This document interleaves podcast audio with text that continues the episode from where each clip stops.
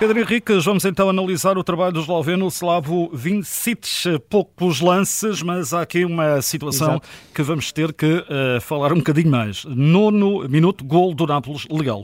Exatamente, este é um jogo com poucos casos, vamos só ter três situações para analisar, uh, mas de qualquer maneira temos três casos para analisar e um deles é este, que é o gol do Nápoles. Eu, eu aqui para dizer o seguinte, uh, se não houvesse tecnologia de linha de gol, e, e, e eu no direto passei a informação que a tecnologia de linha de gol é uma tecnologia uh, com câmaras, uh, portanto, colocadas na bola, não. As da Champions League é de câmaras, portanto, não, é dos chips na bola, mas é de câmaras colocadas no, a mapear a baliza. Portanto, ao contrário daquilo que vai acontecer no próximo Campeonato da Europa, em que aí sim que a nova bola que, vai, que, que, vai estar portanto, em, em, jogo, por assim dizer, já está essa sim cheinha de câmaras metidas lá dentro e chip, chips com câmaras, portanto vai ter ali uma ajuda despreciosa ao VAR e, e mais tecnológica do que a próxima bola para já até hoje nunca houve.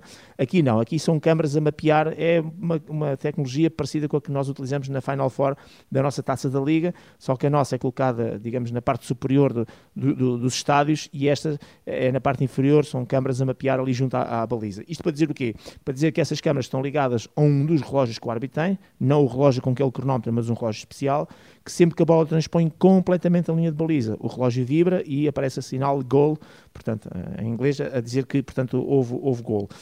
Um, o lance, Uh, com imagens da televisão, nós iríamos ficar com muitas dúvidas. Muitas, Ficaríamos com a percepção exatamente. que a bola provavelmente teria entrado, mas até porque o Mateus tirou a bola de lado dentro da baliza, ficávamos com muitas dúvidas de termos aquela certeza clara uh, porque não havia nenhuma câmara uh, colocada sob o enfiamento da, da, da, da, baliza que nos pudesse esclarecer e, portanto, iríamos ficar com aquilo que era à moda antiga, o árbitro assistente, o único que, com possibilidades de, ao estar a, colocar e a fazer o fora de jogo, de poder verificar, digamos, se realmente a bola tinha transposto ou não e depois logo seria qual era a decisão que ele ia tomar. De qualquer maneira, com esta tecnologia está mais um problema resolvido, aquilo é mesmo tecnológico, a bola para ser gol tem que transpor completamente a baliza, ela transpôs, depois apareceu mais à frente até a imagem e percebe-se claramente que como entrou, um, e ainda bem que existe esta tecnologia. Esperemos que, por exemplo, para Portugal, que temos feito grandes avanços na, na nossa liga com muitas circunstâncias, fora de jogo, etc., os vídeo arbitrais, uh, possamos também avançar para uma tecnologia que ainda é relativamente cara,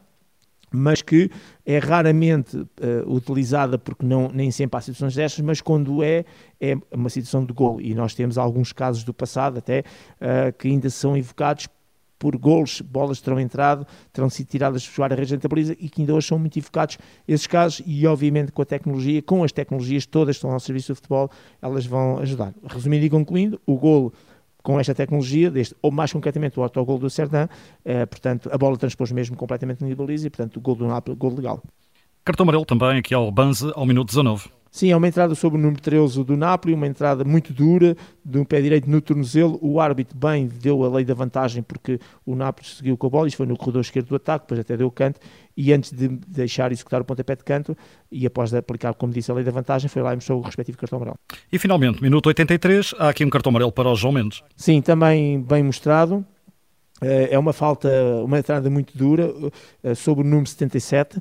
Eh, o árbitro, curiosamente, também neste lance deu a lei da vantagem e assim que o jogo foi interrompido, por assim dizer, mostrou o respectivo cartão amarelo. O João, Mendes, o João Mendes tinha acabado de entrar há pouco tempo e pronto, talvez ainda um bocadinho desposicionado em relação àquilo que é o jogo e acabou por fazer esta falta, mas estes dois cartões, dois cartões amarelos foram bem mostrados.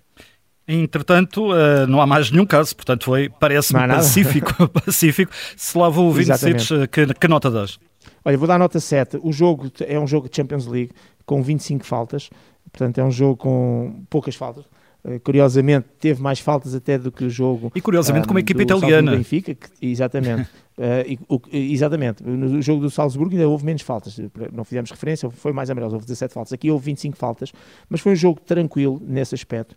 Talvez o resultado relativamente cedo construído pelo Napos uh, tirou ali alguma intensidade que às vezes os jogadores põem quando, uh, enfim, o resultado ainda está ali muito em, em aceso e muito em disputa.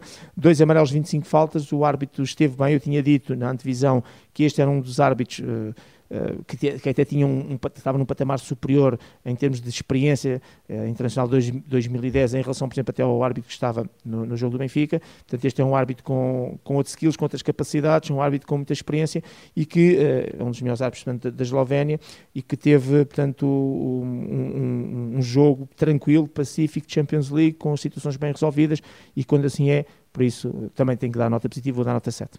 Uma nota elevada. Exatamente. Final deste Sem Falta, então, com o Pedro Henriques. Pedro, até à próxima, neste caso até amanhã. Até amanhã no Jogo do Porto. Vamos embora. Amanhã estamos então de regresso. Este Sem Falta fica também disponível no uh, podcast da Rádio Observador.